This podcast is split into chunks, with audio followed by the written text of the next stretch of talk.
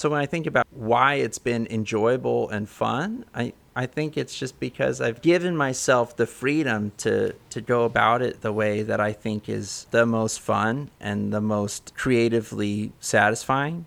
Hey, everybody, I'm Micah Rich. And I'm Olivia Kane.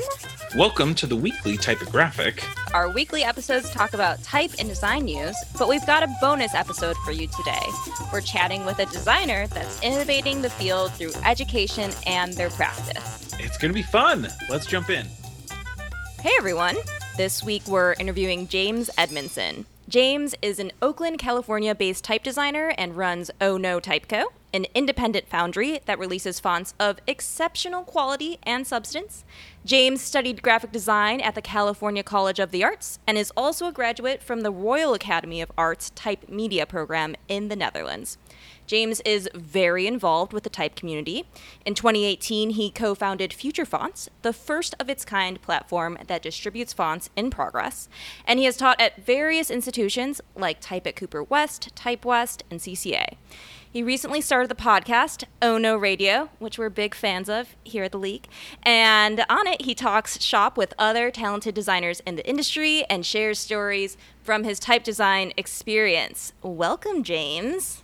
Thank you for having me. I'm so impressed, Olivia, that you did that whole spiel perfectly. You didn't hiccup or stutter or mispronounce anything. Doing that on my podcast, five tries at least. And I'm so glad I, I don't Oh my make myself do it live because it would just be a disaster. I always, I don't mean- know. That was impressive. I thank you. I feel like I do it live to force me to know that I don't have five takes. Like if I knew I had five takes to do that, I would definitely have been messing up at some point. Ex- you know? exactly and it, it captures the mental energy you know it's like recording to tape in the studio when musicians go and they're like okay pressure's on it's kind of like you don't want to be the one to jack it up and it leads to a more lively performance we could say Well, I'm I'm glad that you know That's true. it, That's it true. happened, and, and thanks for that because Well done. you have your own podcast show. Let's not- talk about what you've been getting into.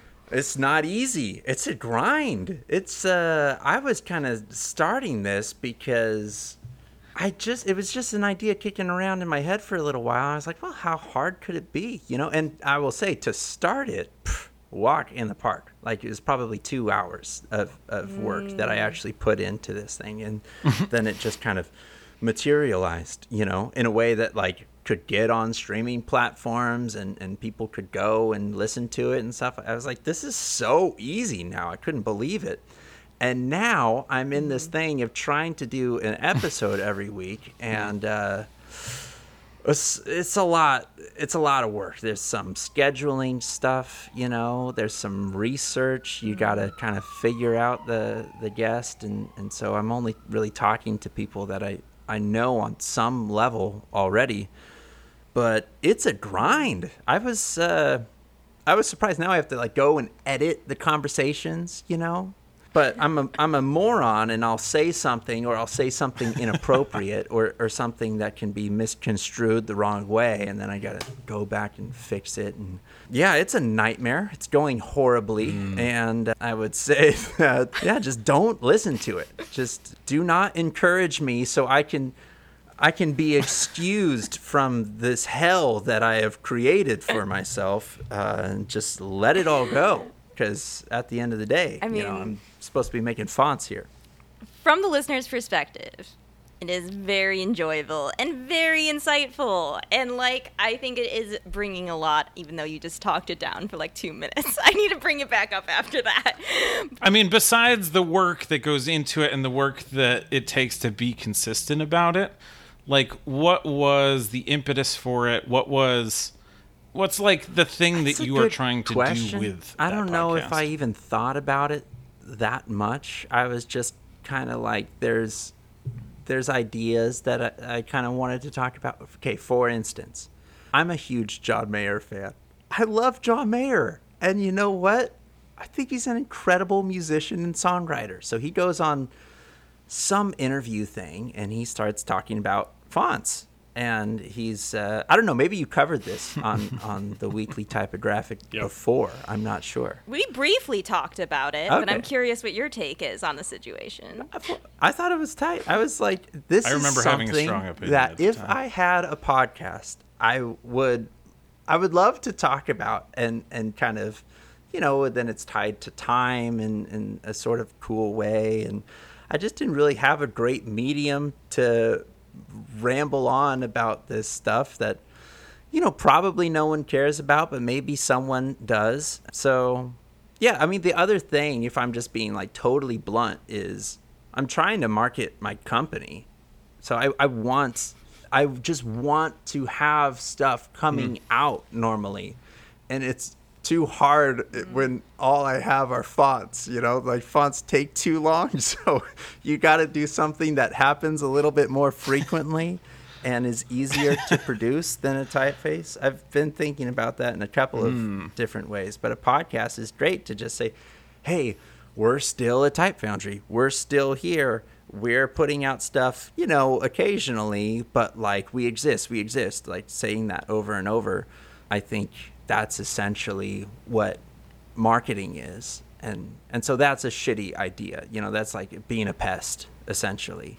But that's probably a useful thing for people listening to hear you say, because uh, I'm sure a lot of people out there are freelancers, whether it's type design or graphic design or something else, you know, and and for a lot of people, a project only comes along once in a while, or you can only talk about it every once in a while, and I think a lot of people feel like they need permission to talk more and have things to talk about. You're over here saying, I don't know, I just put things out. Keeps me top of mind. Yeah, well, yes. I just I just want to be a part of the conversation. You know, basically like when people are talking about if there's a some imaginary conversation that happens in my head sometimes is some random designer in another part of the world saying at their firm or agency or whatever it is like, "Oh, have you seen any fonts that kind of could work for this project whatever way?" So then that person has to kind of go back in their memory and say, "Oh, I don't know, uh, I've seen this or I've seen that." So you just need to be in front of people. Like uh, the problem of every small business is obscurity, you know. So how do we make ourselves a little bit less obscure? That's that's all I'm trying to do with the marketing end of Ono is come out of obscurity, all the while remaining like a super tiny boutique foundry. You know, that's that's what we are, but trying to uh, put food in the my family members' faces, basically. that's the goal here. Try and I want my kids to be able to go to a college of their choosing and not worry about the tuition there. That's a financial goal. That's a pretty concrete. And by the time you know, 18 years from now or, or uh, 15 years from now, who knows what astronomical tuitions there will be for for us to pay. It'll, it'll just be like three hundred thousand dollars a year or something like that. So I gotta hit the gas, man. I want my kids to have the option to go to like a sick art school, you know, if they want to. Um, or you know they can they can do whatever they want if they don't want to go to school whatever but i just want the option for them so i have these kind of concrete financial goals that then steer the ship in this way and i think all right well i need to make this much money maybe but it's kind of flexible. So how do we how do we get there? And how do we do it in a cool way? You know i'm the pest. I don't want to be just like the annoying sign flipper like shouting in your face all the Like, time. buy my stuff, you buy my stuff, buy But my I will be that person. I mean, I also if think you're producing content that is like also educational, even if you're saying, "Oh yeah, it's, it's marketing." At the end of the day, you're- you're having really interesting conversations. You had that in- interesting conversation with Eric Hu about the crazy potential future of like crowdsourced funding for fonts, which was like majority of that conversation was over my head, but like that's that's fascinating. Same. Okay, I'm glad you felt that too. So, anyways, I'm like, oh boy, here we go. you know, this is the the new snake oil of the day or whatever. But uh, there there is legitimacy to it as well, and and we shouldn't just dismiss it. Yeah, yeah, no, that was that was fascinating. I skew definitely on the skeptic end, and so I was coming into this like listening as like a hostile listener, being like, mm, I don't know, I don't know about this. But then, I I I knew you'd be there. I knew we would get plenty of people, and there were honestly people like that who probably didn't even bother to listen too, which is totally fine. You know, people complaining about the environmental impacts of uh, Bitcoin mining or something like that. Um, so yeah, I, I understand, and and Eric came in with those sorts of qualms or, or worries as well too. But um, sure, the the big Im- important thing I think is like I just kind of wanted to talk to that guy for a, a long time, and um, he's from Southern California, so I'm from the Central Coast of California, and we have a kind of similar uh, eye on Californian vernacular design stuff like that, or, or uh, maybe we appreciate some similar things and stuff like that. But the the dude is um, super super smart, and it's just like on another planet in a in a cool way. yeah, definitely felt like that. Um, you know, I think it's like pretty interesting. At the start of this talk, you were pretty comfortable diving into being like, I want to make money for this concrete financial goal, which is like very admirable too. And I also think it's like in a world that we enter as like young aspiring designers, we don't think about making money at the end of the day. We're like, oh, we didn't go to school for business. Like, we are going to school to like be the best type designer, be the best graphic designer, and all that. And I think that like when then we get older and like pragmatism hits in, and it's like actually really important that we are discussing some of the financial stuff and about making money so more people can have access to making money off of type design or off of graphic design like if we if we don't talk about it Right. what? I I was just gonna say I love I love talking about this stuff because it's a it's you're right. We're we're kind of shunned from thinking about it as designers, or or mm-hmm. there's something not cool about it, or cool move to to do. So I'm sorry for that. But anyways, yes. It, but it's true. Like it, it's a it's kind of a social taboo uh, in a lot of ways, which I think is totally stupid. Like what a what a ridiculous thing to make taboo. That's just only going to hurt people. Or really, the the bummer about it is that wealthy people stay super super wealthy, and the um, lower earners can't break through, which is uh, just a, a massive, massive problem. So I think one way we can attack that is to just talk super plainly about money. We don't need to make it bad to have financial goals or uncool. It's probably pretty American to like have clear cut financial goals in a way. But it's also like in other countries, maybe your your needs are a little bit better met with um, some of the social services that are provided. Like how Finland always comes out number one when you rank worldwide happiness or something, and then they're like, Yeah. okay, well, why is that? And it's because you know there's all these government programs that actually work, so that people's basic needs are always going to be met if they get fired from their job or whatever, you know. So um, we don't have that over here. So we have to try and take care of ourselves uh, as best we can. And having a family was the thing that just totally turned my world upside down and fundamentally changed how I think about money.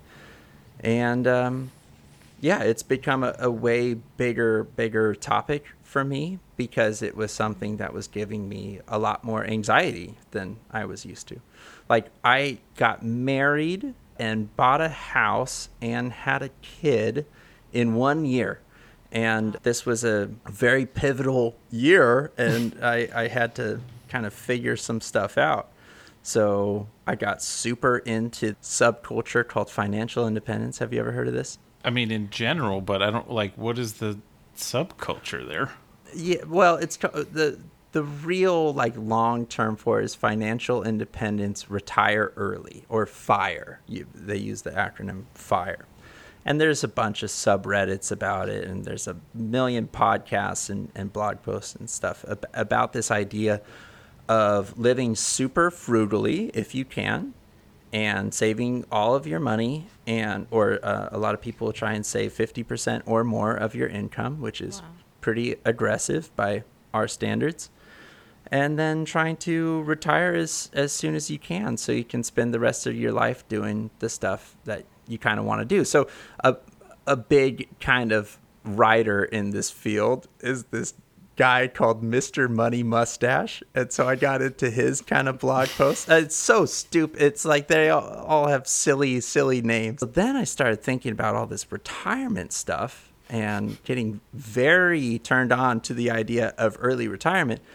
And I, I would hear like, oh, but you like your job so much. And um, it's true. I totally do love my job. I feel super lucky to have this job.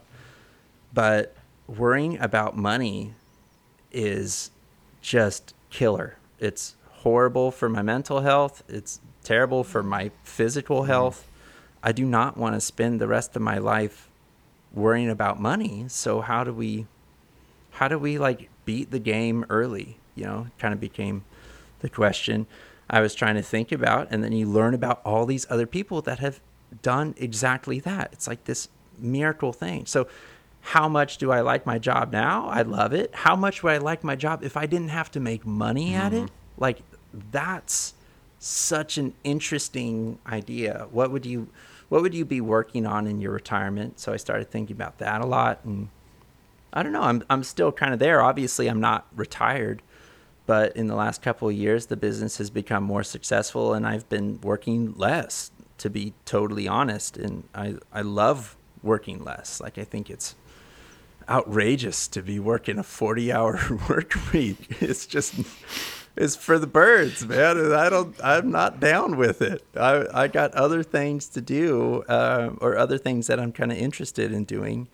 So um, I don't want to burn out on type design either. So I'm just trying to go at a sustainable pace in all this. very wise. Like I- it's I've seen Oh No get a lot more visibility just from, you know, some of our listeners talking about you and in general, I me and Micah have been a fan for quite some years now. And, you know, I see your fonts getting used like more and more every day. That certainly has to say something about like the success of Oh No. You know, what advice would you be giving or have you gotten um, that has really helped you, either on the creative side or the business side of Oh No? I don't know. I, I'm the youngest of six boys, and so my whole life has just been a constant pummeling of advice. and I've gotten so much advice in my life, and I, you know, actively seek it out too. Mm-hmm. So trying to think about the things that have really been helpful for me is to do it the way you want to do it. When Conan O'Brien got kicked off his show the first time, he said something along the lines of like, you know, I got to do this show for this amount of years and I got to do it my way. I was like, well, what does that mean to do something your way? Like, what kind of rules are you going to ignore? What sort of things do you want to hang on to? And so when I think about why it's been enjoyable and fun, I, I think it's just because I've given myself the freedom to, to go about it the way that I think is the most fun and the most creatively satisfying. And also, you know, hopefully the most profitable too, because it's a business in the end. I mm-hmm. don't want to just squeeze it for every dime that it's worth and you know, put annoying like newsletter forms as pop-ups on my website or or you know, we talk about doing stuff like that, just like how the marketing gross factor and I, I don't want to turn that up to 10 or anything, but I want it to work and yeah, I want to I want to keep doing it my way, which is kind of tricky when you start to think about it because just you have all this respect for other type designers that have like done it the way or like kind of played by mm-hmm. the rules and so all those conventions you can choose to kind of go along with and i think we go along with a few of them, and a few of them we kind of choose to ignore. But Like what? You know, I mean, like, don't know. I- what, I what do you think that you do follow the path on that like other people are following, and what do you I think, think you there's break? there's probably conventions around like how much you can release, you know, how often you can put things out, Hmm. and what what your kind of quality standards are for those releases, and you get into this because you just love it. It's like your thing that you adore, and like each typeface is like your little baby. And then you go to school because you want to get as good as you possibly can and just be like the best possible practitioner of the craft that you possibly can. And all the while in school the the overall message is you are terrible you know? That is kind of like the only the only way you can learn is to become aware of all of kind of your flaws uh, so you come out of school just thinking like god to do anything good takes uh, just a herculean effort and it's like impossible. And so if if i start um, just churning things out you know casually what would people think of me then? You know they would say i'm just trying to make a quick buck or I, I don't care about quality or like i'm really not that good of a designer. And it's kind of an ego thing you know too. So I think I was subscribing to that more in the early days, and then um, when uh, we had Loretta, my first kid, I was like, I gotta start churning some stuff out here. I had all these half-finished things, so I think in 2018 or 2019, like I just hit the gas on releases, and I was just going for it, and I did not care at all if someone said hey, this thing that you put out is not perfect, or um, hey, you just put something out um, last month. How could you possibly have something else ready to go? Like, I just paid that stuff no mind, and um, it was really liberating.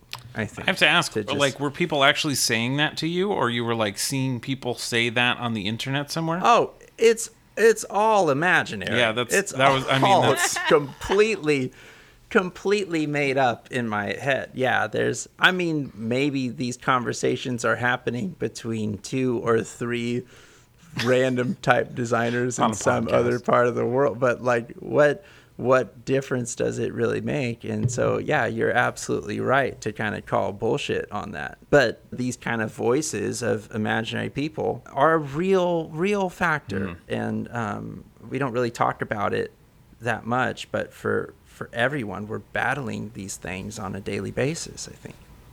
Mm-hmm.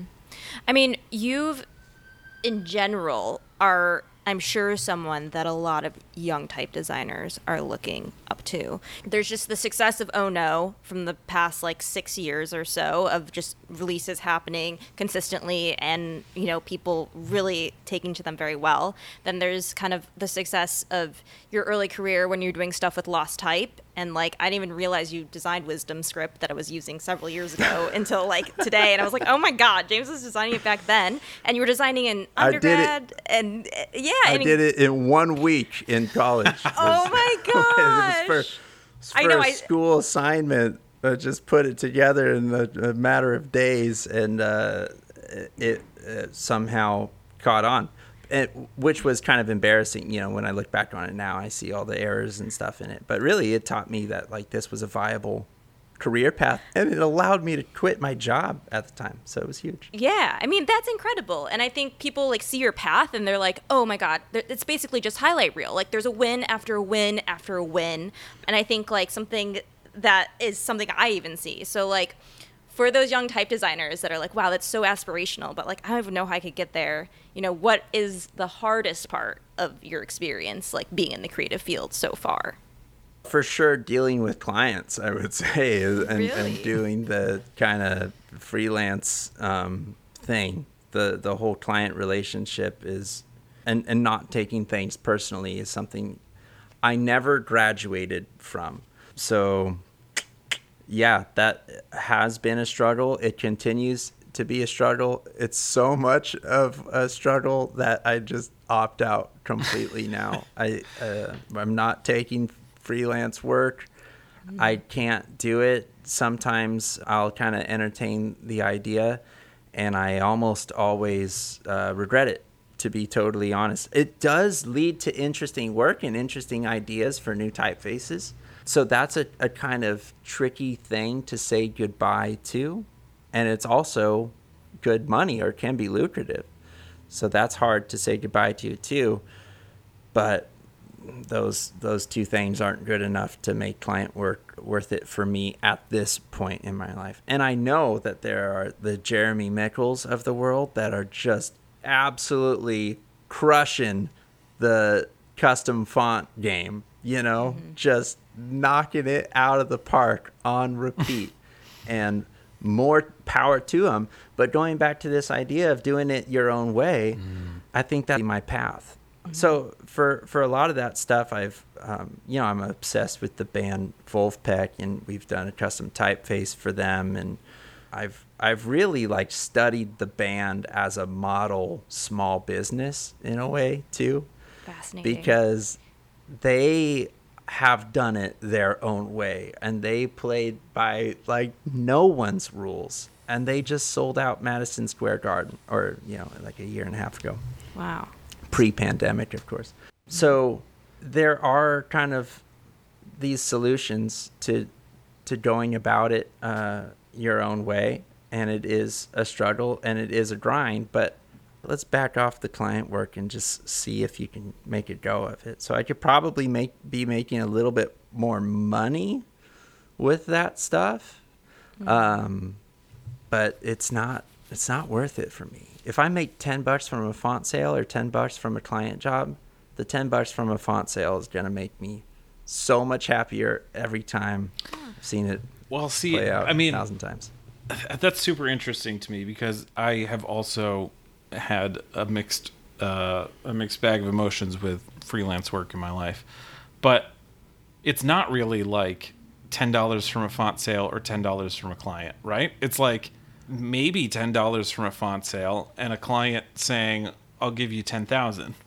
Sure, M- maybe, but the thing that I've kind of been opening up myself to is uh, doing more corporate-ish typefaces. You know, like now our typeface Degular is probably making up like thirty percent of our revenue, mm. which is oh. like it was bonkers to me because we went like five years without having a Degular, you know, without having like a number one seller in a way. Mm-hmm. So once you have something that can actually be sold to corporations, it's it's not impossible to get five digit font sales. You know, it's not doesn't happen a lot. And uh, i'm trying to manifest some more in my life but it's uh no but that's interesting on multiple levels because uh a i think a lot of aspiring type designers maybe don't give enough thought to the corporate game like selling a font to corporations rather than making a font custom for corporations. So that's an right. interesting notion well, some some do, some don't. I don't I don't know. I I think plenty do. Like you will see every year there are more Futura and Helvetica knockoffs that will come out, and those are all poised to be corporate bangers. Mm. You know what I mean? I use the phrase corporate bangers way too much in my head. I don't know how often I say it out loud. You're like, oh shoot, I get to but say it. Yeah, it's great. well, so the other the other interesting part exactly. of what you said though is that like you went five years without that heavy hitter, that like number one yeah, box office stupid. hit, and that a a I'm sure like that meant putting out a ton of stuff where you were hoping that maybe that was going to be a thing. Like this was going to be a hit, this was going to be a oh, hit, this was going to oh. be a hit. Oh. And it also means that you had the patience to like wait long enough for one of them to actually be a hit. Yeah, I have that thought 100% of the time in my type design process. Like, this is going to be the greatest thing that, and it's 100% delusional. I I vividly remember having that with Hobeaux, which is so silly to think back on. Like I was like, oh, this is great because like there's actually a lot of companies that are using Hobo Classic, the normal one, and once they see mine come out and see that it's like noticeably better, like that that'll be all these sales that just kind of happen right away, and of course that didn't happen. I'm embarrassed to even say that thought out loud.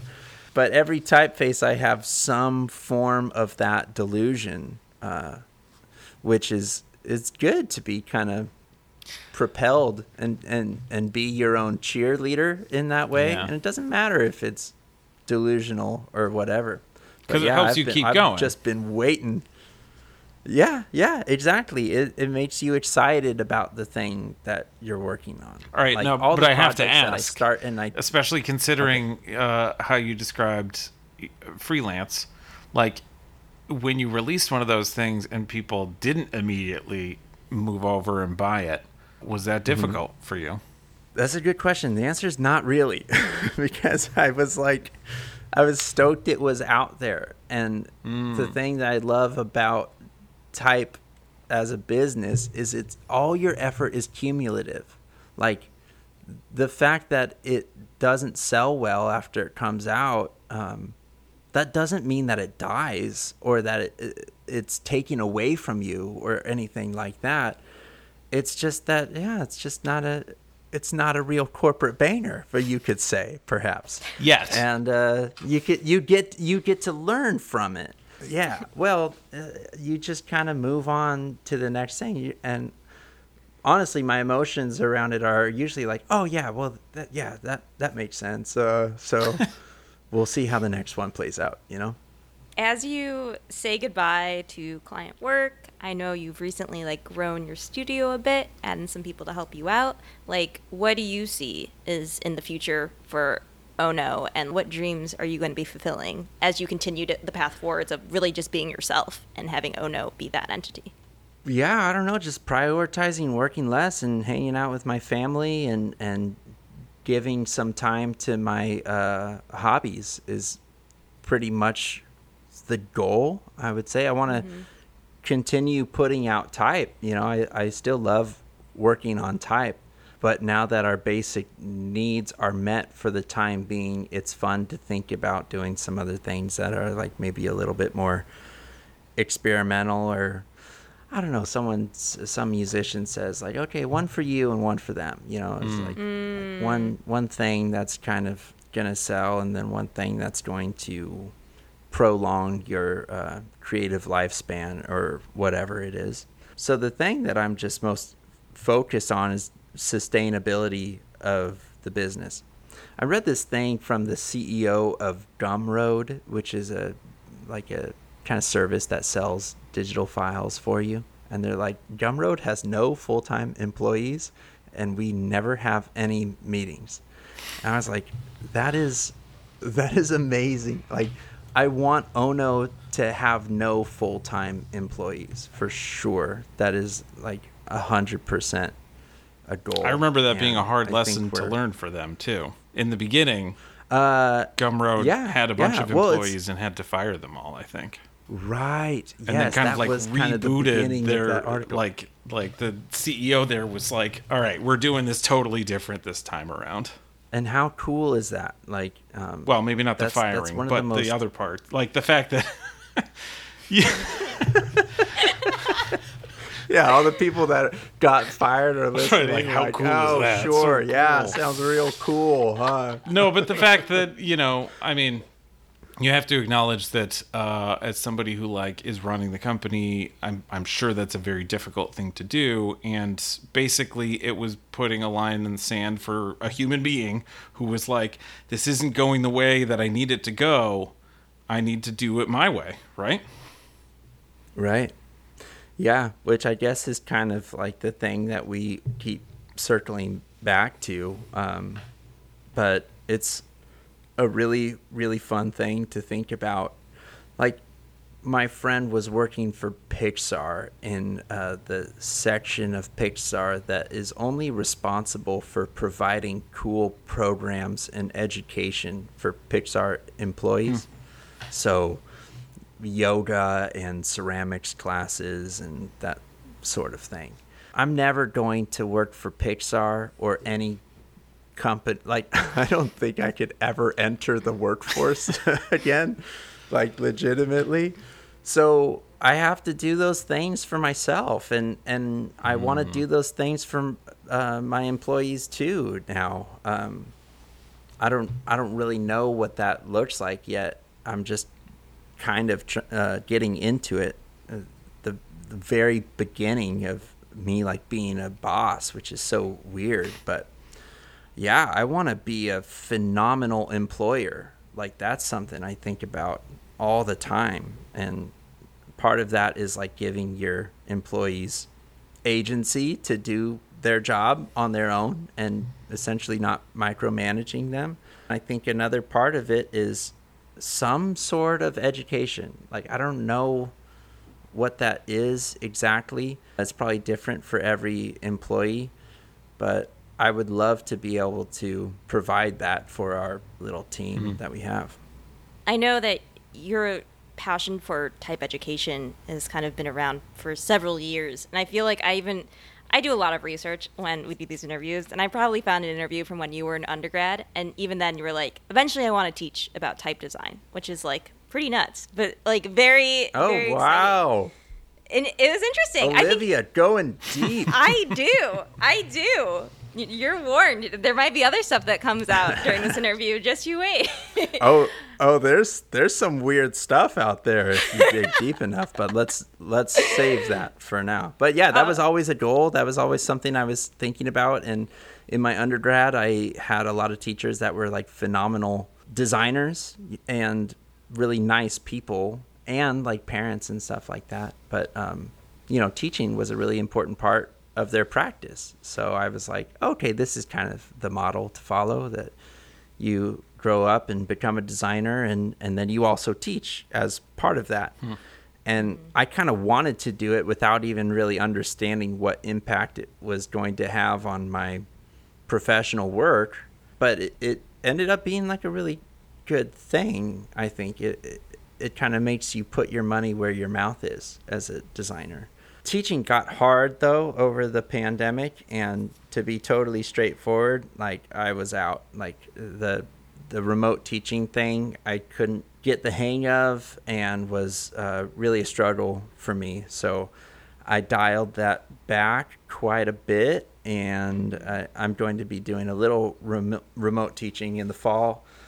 But um, yeah i think everything kind of goes in phases and i might kind of move out of of that. I feel pretty satisfied in the teaching department for now, and it's changed a little bit now that I have an employee, Jamie Otelsberg, and I kind of spend a lot of time with her now, just kind of going over stuff and, and looking at her work and stuff. So um, it's really fun when teaching is a more personal thing, and it's not like you just have 12 students for 10 weeks, but to have one person for a long time. It's it's all the same mechanics of teaching. Exactly. You know what we're talking about.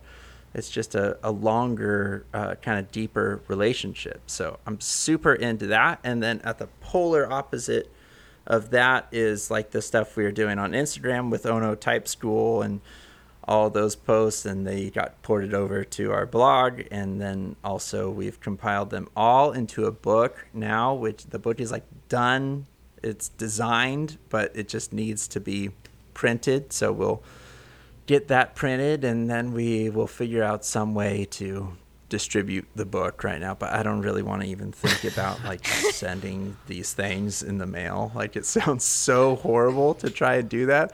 So my most recent idea for this is once the the ono type school books are all printed they're just little zines. They're just little newsprint zines is to just say local pickup only and to oh. say figure it out.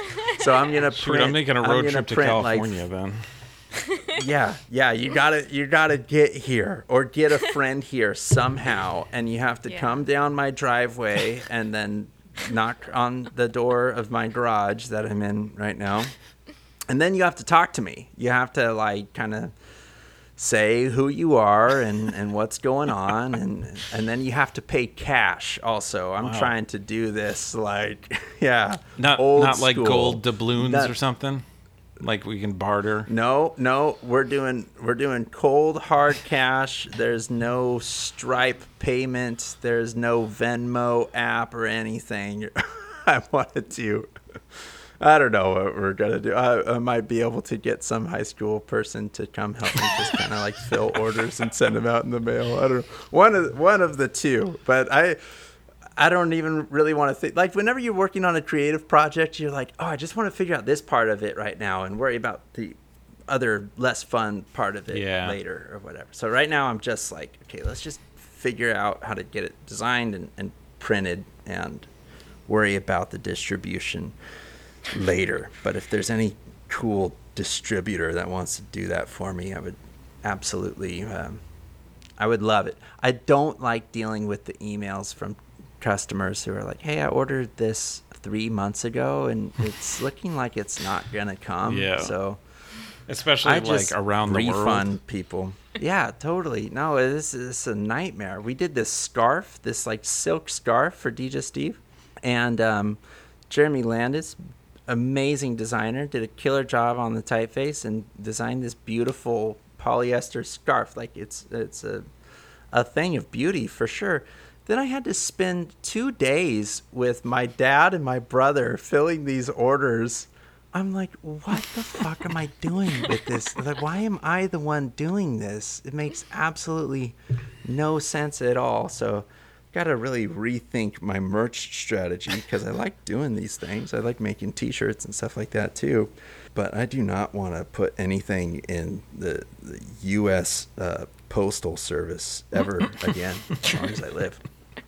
Well, it's very exciting to hear about Oh No Type School becoming a book. I feel like you're so casual about that, but like, I have like six of just small zines, probably that look exactly like what you're imagining of like different designers. And I have like a little collection. I have like Nick Misani on Art Deco letters. I have like Ade Hogue's, Oh, like yeah, Bezier method. I Oh, have nice. like one from Monica May about just making like fat bottomed letters, and I have like a nice, neat little zine collection, and it's like I'm very excited to add Oh No Type School, however I get that Wow. into my collection. Well, I, I, I would I would be stoked to be in in such good company. Um, I would love yeah, that. those those things are are tricky to produce, and I was really grateful for the help of the book designer Karina Wynn, who kind of helped get this all designed, and and my friend Tanya Nice. Raposo, who uh, actually edited all the content and it's been this massive effort. It's just not as simple as copying and pasting everything over from the instagram format. Yeah. uh, it's Yeah. it's been a pretty uh, heavy undertaking but it is done and will be out at some point in the future. I don't know. And then there's something on the cover that says like first pressing or, or first printing. But I I don't know if there will ever be a second printing. Maybe there there will. I don't know. We'll I mean- we'll see if it if it's fun. We'll keep going. Even like talking about how it went from an ins- Instagram post to a book is like actually like pretty kind of crazy, like here in a sentence. But I also think it speaks to education around type design becoming more accessible than it ever has been. And like that's something i'm super passionate mike is super passionate about it. You mentioned that like you're taking a break from teaching classes but you're more interested in doing like one-on-one menteeing. Like teaching is such a spectrum these days and i think we actually like learn the spectrum from like the pandemic to be like wow like there's some people that are thriving through remote teaching because they live maybe in areas that don't get access to education where they can just hop into a classroom mm-hmm. and stuff like that. So you know i think like it's interesting when we were finally seeing teaching really being okay you can make a book you can you know tell people on instagram what your tips and tricks are and that's still part of education in type design today. And i still think is like connecting you to a global audience. I mean oh no type school got translated into spanish i believe. So like that is even a whole new step that would never have happened. And Portuguese and Russian. Yeah, all all three. I was really it was a, a lot of people who helped out with that. And uh, it was it was amazing to see that that anyone cared and, and decided to actively like take that responsibility on themselves, you know. So I mean, it's like it's really exciting yeah. to see, Thanks- and thanks it, you know, million. I think every day everyone's learning about type design. Industry is happening in a more global perspective, which I think is like opening all of our eyes up, and we're in like a very exciting moment for type design. How do you imagine the industry moving forward? like in this moment right now and like what do you hope to see and and then like where do you think we're going to go Yeah, I I, uh, I think you're totally right. There's more education than ever. There's more resources. The software is better than it ever has been. The internet is better at connecting people than it ever has been. There are things like this podcast, you know, are all these things kind of loosely tied to it that are all kind of making up this like type community online, which is great and brand new. So I think we're just going to see more of that happening. I think fonts are like wine or, or like music or, or craft beer or whatever kind of metaphor you want to use where there will always be a surplus of them, you know, just like there's a, a surplus of, of music to listen to. But hopefully, with the increase in education, that'll that'll be, lead to a surplus of really great quality things. That's my hope is that no matter who you are, what your taste is, or what vibe you're trying to achieve in a project, there is something out there that's perfect for you and will really suit the project well. So then there'll always be customers or designers that are going for um, the Bud Lights or the Michelob Ultras of the world or whatever uh, you kind of have in mind. And then there will be people that are seeking out the really interesting, brand new, like crazy sours or whatever. If we're, if we're talking beer analogy. Sorry, I'm bouncing between like four different analogies here, but we see this like increase in variety in everything now. There's just so many types of everything. And it's not like that's going to then go the other way. It can't go the other. Like the pendulum can't swing back now. The only path forward that I see is just this beautiful blossoming of all of these different things happening all over the world some of which are are great and interesting and unique and push the landscape forward and plenty of which that are the tried and true and then plenty of just like oddball amateur things that aren't maybe as useful or whatever but are, are still kind of part of it you know? So it's just the only trend that i mm-hmm. see is just more of everything. And it's easy to be pessimistic about that i think and and to say essentially like oh that means we mm-hmm. have to sift through all this stuff really. And and the truth is i think you do you know? You kind of have to weed out a lot of noise to get to the thing that you're searching for as a designer which is hard. But it's always been hard. It's that's kind of been the thing. And i don't think designers want to go back to a time when Yeah. the choices were really really limited. I think they're all all designers are poised to become mm-hmm. really good connoisseurs of type if they want to be and if they don't want to be then they can just uh, go for the the michelob ultra mic drop right there.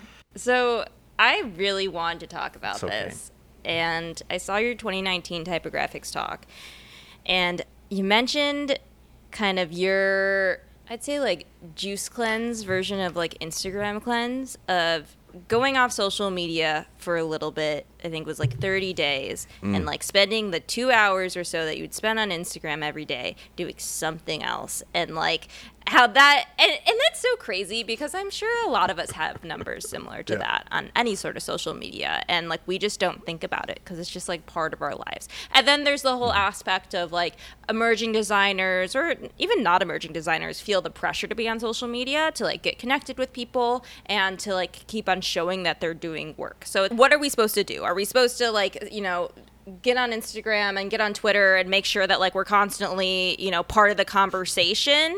But then how do we do that without totally getting sucked into everything else that exists? It seems like you've kind of made some revelations from your experience. I think like everyone can benefit from like this conversation and I'm curious what your experience was like kind of getting off social media and like what advice you'd kind of give and like what your relationship looks like now. Well, I'm glad you've given me an opportunity to talk about this and come clean about what an absolute hypocrite I am completely. So, at that time in 2019, I was on one. I was like, I've found the secret, and it's just this. It was this book by Cal Newport, Digital Minimalism, that I got really into, and um, got off Instagram for a month, did the 30 days, and I was like, oh my God, I feel so much better. I'm just going to keep this going. And so I did. And um, then I, it, it slowly started creeping back. And now, fast forward two years, I guess, I'm just worse than ever. I'm such a pathetic addict that is just 100% at the mercy of this uh, tech giant and, and how they want to uh, manipulate the chemicals in my brain. So it it is great to try. I do recommend it to everyone to see if you can go 30 days without it and see how you feel. Uh, it's not that simple. Really the the book recommends doing this detox thing. This like it's not a social media detox. It's a digital like it's a huge shift. So I during that time I only used my phone for maps wow. and um, that was it. So it is basically just like a super expensive GPS. And yeah, I I felt less anxiety. I felt a lot more productive. I felt like there were more hours in the day and it was a good thing. So the question is why why would I go back from that? And um, the answer is I think there are great things that social media delivers us. It's the platform. Instagram is the platform where I focus most of our energy and our marketing dollars. You know, it's more like marketing time. I'm not buying ads on Instagram, or I've experimented with that. Like with like mm. 400 bucks or something. It did not work at all for us. But um, I, I, of course, am putting a ton of time into it. And having an audience on Instagram, I think, does help us. The question is do you have to do that? Like, uh, is that the path for mm-hmm. everyone? I think it totally, totally is not. Like, you know this, like, having a newsletter is really powerful, I think, and, and having a, a, a big newsletter list, putting them out kind of regularly or whatever, that can drive traffic to a website so much better than social media can. Like Instagram is terrible at, at driving traffic, but it's really good for just mm. general awareness. I think we've benefited from it, but maybe we would have benefited more if I had taken that time and put it into some other channel.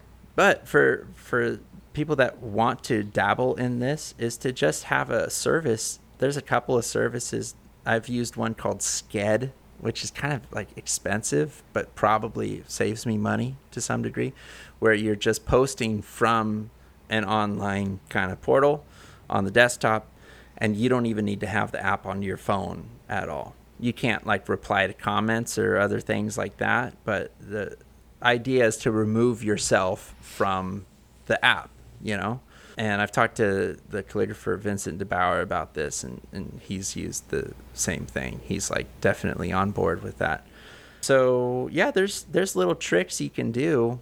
Not having the app on your phone really only gets you so far. I delete the app every weekend. Me and my wife do together to just hang out with our family, and I, will notice myself going to Instagram.com on the browser like a fucking addict, you know. And it's so it's so humiliating, but uh, it is an addiction. Do you also reinstall it every Monday? Like, oh yeah, I mean that takes ten seconds. It's it, it like it remembers all your data and stuff. It's no big deal to delete the app and reinstall it. I do that extremely frequently, and I also use things like Site Blocker on on my desktop computer to keep myself off Twitter or whatever. But all the all this stuff is Yeah. just um, a war with distraction. Liberating yourself from it can make a huge, huge difference. Um, so I, I think everyone should give it a shot.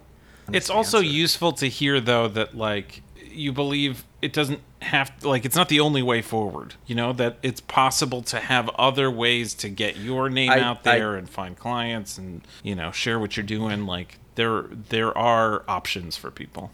Absolutely. Yeah, I, I think Instagram is just the, probably like it's the most obvious thing. It's it's the answer that everyone kind of goes to. So you could just think about what your business is and, and who your clients are, who your customers are, and like where do they hang out? They might hang out on Instagram. They might hang out with in, in real life places, or you might be able to create some newsletter that's actually delivering content and stuff like that. But more and more, I'm wishing that m- hmm. my following was mostly in a newsletter because that's so much more valuable and so much easier to control. So one thing that we did that was, I think it was a good move for us. I'm not hundred percent sure, but we made a newsletter subscription mandatory to download the demo fonts on our website. So that was kind of like a moral gray area for me. I, I wasn't hmm. really sure how I felt about that because I can't say that our demo fonts are free. Like they cost something. It just costs a, a subscription to our newsletter, subjecting yourself to some Ono advertising that happens like once every three months or whatever. But the result is our newsletter is like 15,000 subscribers or something. And that's the only place that I have it advertised. Only way to, to sign up for it is just on our demo fonts page. So now that list is full of 15,000 people that are maybe interested in our typefaces. We could possibly assume that. But it's also 15,000 people that um, have chosen to download something for free and not pay, you know? So maybe I'm just advertising to people that aren't aren't going to buy anything anyhow. But I, I notice when I put out a new typeface or something, I always do Twitter stuff, Instagram stuff, newsletter stuff, all in the first day that it comes out. And the bulk of the traffic is coming from newsletter. So, yeah, that's my font marketing spiel on newsletters. But let me know if you want to talk more about that stuff. No, it's good to know. Um, I think like a lot of I love that you were saying like Instagram just like the not creative way to. N- n- not to knock it or anything. To- to- I'm It's the easiest path forward for a lot of people, and I, I don't necessarily think that's a bad thing. Sometimes like that is necessary too. If maybe you're starting out as a designer and you don't know where to begin looking. Um, I think, although like a lot of us, even in the industry for several years, whether that's design or typography, we might find new people from uh, Twitter or Instagram. Is there any other place that like you go to find kind of new inspiration of new designers or foundries or studios that are doing cool stuff? No, n- not not really. I would say just no. What if what if I just answered in a single word? No. Next question. I mean, that's my answer too. no, I, But I, I need to see if there was anything. no, absolutely, it's a valid question. I just don't. I'm so filled up on input right now. Like I'm at my max. I I don't I don't feel like I need to see anything new, which is crazy. Like I'm sure there's artists or or other designers listening who are thinking I will never tire of consuming more visual information. But personally, I feel like a little bit filled right now, and the the places I am kind of going mm-hmm. for that is just like my little hobbies, you know, making things and, and doing crafts and, and drawing. I get so much mm-hmm. more inspiration from doing something than looking at something. So I'm not a collector of type specimens either, which is another kind of anti-establishment maybe type like it's it's very common to be the type designer who's constantly growing this amazing specimen library of all these things through hundreds of years. You know, a lot of the, the really good type designers have that stuff. I don't have really any of that stuff. I have a mm-hmm. handful of books that, to tell you the truth, I don't even open that often because I would rather be making something, even if the thing that I'm making is not remotely graphic design. It's just form or shape or like I, I'm always growing my shape library. Like I talked about another word that I say in my head all the time, but don't say out loud very much is shape library. Sounds like a palette in Illustrator, but in the way I think about it, it's just like the sort of shapes that I'm drawn to or sort of lines or contours that I like mm-hmm. that somehow end up in typefaces or or whatever. I think looking in a type specimen, I get the inclination to just repeat the stuff that's already been done, which is valuable and, and, and valid as well, but it's not the most mm-hmm. thrilling thing for me. Yeah, I read that you were given calligraphy pens at a somewhat early age. And I also remember, like, when I was first studying graphic design, I thought, like, calligraphy was a thing, like, everyone in graphic design did, and learned that, like, it's not a thing that everyone in graphic design did, and it's, like, not as cool as I always made it up to be. And, like, I really enjoy calligraphy as a way to just, like, take me out of the screen, take me into, like, something that I can enjoy. And I know it's still, like, graphic and type design related, but do you still have a calligraphy practice of your own? First of all, I think calligraphy is the coolest thing in the world. Like, when I was 14 and I got those pens and kind of understood how a, a broad nib moves around a page and contrast is created, it was a magical experience. And that never really goes away. You know, recently I've been getting more into the flat brush, which is in a way mm-hmm. like a broad nib on steroids because you can rotate it and take away pressure, which so there's like three different axes of things changing and, and, and modulating contrast mm-hmm. in such a cool way. And it's really just, it comes from me being obsessed with Jen Ramirez and Vincent DeBauer and Julian Priez and a couple of other just legit calligraphers, you know. So I'm mm-hmm, I'm mm-hmm. nowhere near that level, but it is meditative and relaxing for me. I was interviewing my buddy Rob Stenson on my podcast, and he was talking about how he was watching a Jen Ramirez um, kind of demo or workshop, and Jen was saying like, "Oh yeah, you can do this and just sort of zone out and like put on some music and and just kind of mm-hmm. meditate and and do this." And Rob's response to that was like, "Oh, I can't do that. it is so hard, and there's so many forces at war yeah. in my mind while I'm trying to do that." Calligraphy is not that for him. Mm-hmm. So I, I, get how mm-hmm. newcomers mm-hmm. could just be so put off by uh, how hard it is. But I love yeah. I love that you just do it and it's done. Right. It's just like immediate and then you trash it. There's something really liberating about yeah. that. Calligraphy things that I hate doing are like when someone asks me to put names on a diploma or something. Like I'm not good enough to do that, mm. first of mm. all. I can't ever get the fucking name centered on the diploma, you know, even if I do it beforehand yeah. and try and line it up and stuff. Like it's so hard. So I'm not a calligrapher, but that act of creating is super, super fun and really inspiring for me. Something I, I do as a hobby, you know, that then informs the type. Yeah, way. that's so great to hear and to like nerd out with a fellow calligrapher that's not capital C calligrapher, I guess, because that's like how it's portrayed in so many ways. I know, like, I think I've, I also love like making calligraphy that's based on type, which is like also not like what you're supposed to do. I think I've worked with like Hobeaux before and see how I can like recreate that with like a brush, like a brush pen. And I know um, Sharp Type has that really beautiful black letter that Ogg, just, perhaps. It's not oh, Respira. Ogg.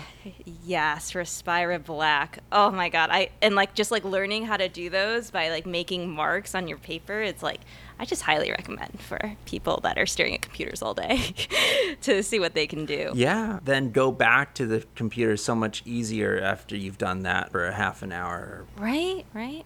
All right. I have one last question because I know we could like literally talk until the end of the time, but I don't know if our listeners will really appreciate that. So I'm curious, and I think people that listen to the podcast are curious who's a person or a group of people or studio um, working right now in the letter form world that you admire and just like want to give a shout out because they're making really awesome stuff or doing cool things for the industry. Oh gosh, that's so hard because there are many, many, many people in this way. I would first of all say everyone that's viewed on the on my podcast so far, uh, that's exactly the crowd that I'm trying to get. And then for maybe my one of my favorite type designers right now is Daria Petrova, who's creating uh, amazing stuff on Future Fonts. Is where you can Cool. get her stuff. Yeah.